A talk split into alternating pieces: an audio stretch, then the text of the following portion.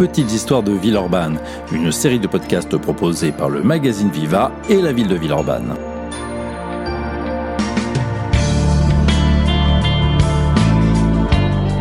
Sous l'Ancien Régime, Villeurbanne compta bien peu d'aristocrates sur son territoire, ceux-ci préférant résider à Lyon plutôt que dans notre commune qui n'était alors qu'un village.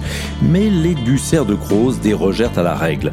Une bonne raison de vous raconter leur histoire où habits de soie riment avec épée rouillée.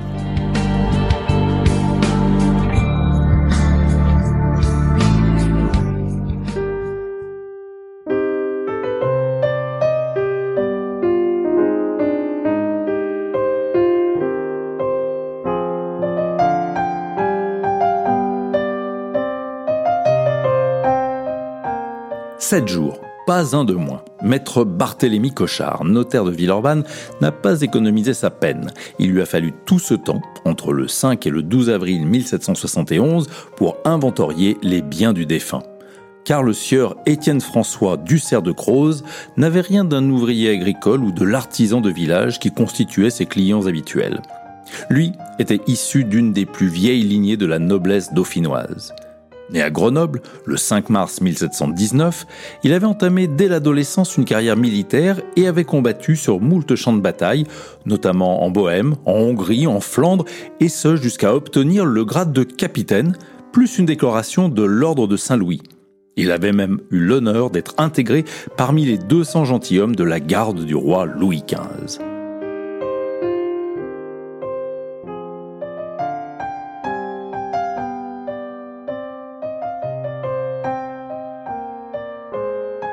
Marié en 1748 à l'une de ses cousines, la grenobloise Jeanne Barbe de Monténard, il partagea ensuite sa vie entre la capitale du Dauphiné et Villeurbanne. Mais pourquoi chez nous, me direz-vous?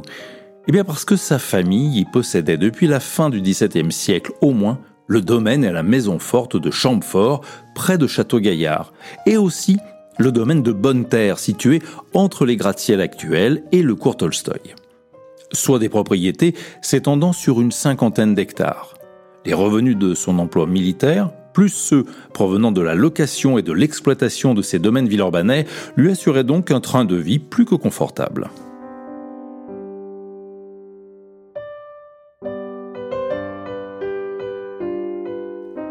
En entrant dans sa maison forte de Champfort le 5 avril 1771, le notaire Cochard est d'emblée frappé par la qualité des meubles et des objets qui s'y trouvent.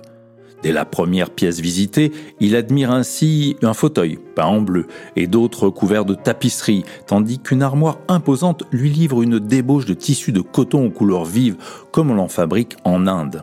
Dans la pièce voisine, il admire immédiatement une grande gravure représentant les blasons des maires qui se sont succédés à Lyon depuis le XVIe siècle. Et tout à côté, je cite, un tableau dans un cadre doré avec le portrait peint à l'huile du feu sieur de Croze. Cette pièce faisait office de chambre à coucher pour le maître des lieux, comme le prouve un immense lit en noyer paré de rideaux et les commodes renfermant ses habits. Mais elle servait aussi également à recevoir ses invités, puisque trônent là trois tables, des fauteuils et des chaises, ainsi qu'une table de quadrille sur laquelle M. Ducerre s'adonnait à un jeu de cartes très en vogue au XVIIIe siècle, tout en fumant du tabac et en buvant du café, particulièrement à la mode au temps du roi Louis XV.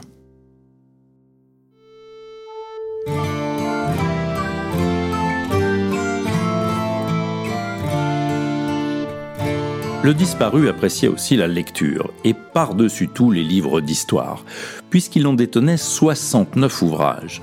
Ses loisirs, il les consacrait aussi à écouter le chant des oiseaux euh, qu'il avait dans une cage, ou bien à la chasse dans les marais de notre commune, notamment en compagnie du curé. La preuve, il ne possédait pas moins de cinq fusils, fièrement entreposés dans sa chambre à coucher.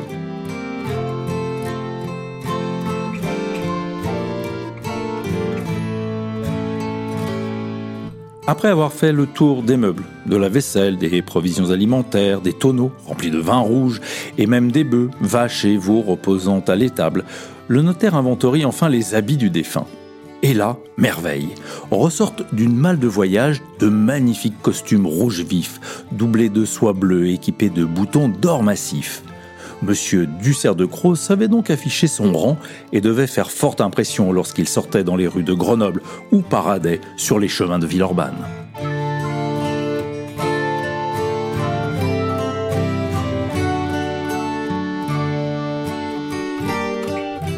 Mais halte là. Un créancier, puis deux, puis trois, puis six se présentent à la porte de la maison forte pour réclamer leur dû. Comme ce boucher de la guillotière qui demande que lui soit payé près de 200 kilos de viande qu'il a livrée aux défunts.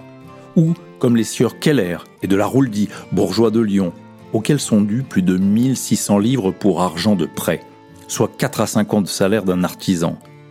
Et là, l'étoile de M. Dussert de Croze pâlit. Ces pistolets, eux paraissent bien fonctionner, mais tel n'est pas le cas de ces cinq épées. Fort vieilles et rouillées. Tout noble qu'il était, notre seigneur de la Bonne Tière et de la maison forte de Champfort, la Péralière et autres places, était en fait à deux doigts de voir son monde s'écrouler. Ses héritiers allaient en payer le prix.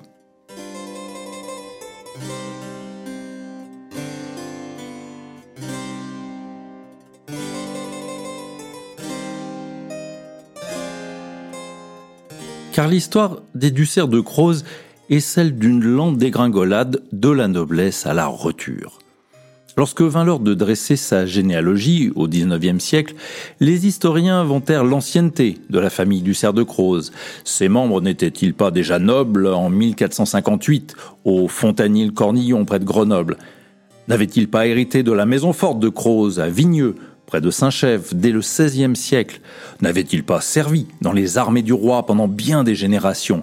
Mais ce panégyrique se tarit pour décrire leurs successeurs à la fin du XVIIIe siècle et au début du XIXe, et pour cause.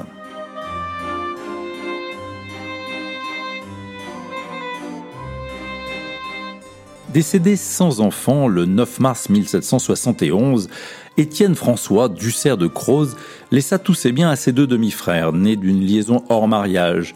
Louis, né en 1760 et décédé en 1823, et François, né en 1761 et décédé en 1805.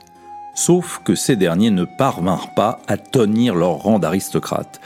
Devenus simples Dussert, durant la Révolution française, à laquelle ils prirent une part active dans notre commune, ils s'appauvrirent et ne furent plus qualifiés que de cultivateurs pour le premier et de teinturiers en soie pour le second.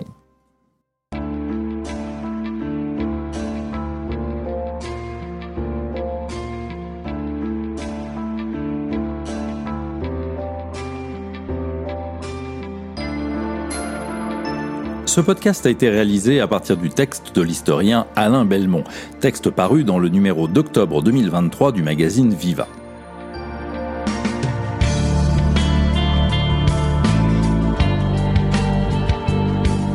L'histoire d'Étienne François Dussert de Croze m'a donné envie de me replonger dans la musique baroque en vogue du temps du roi Louis XIV et Louis XV.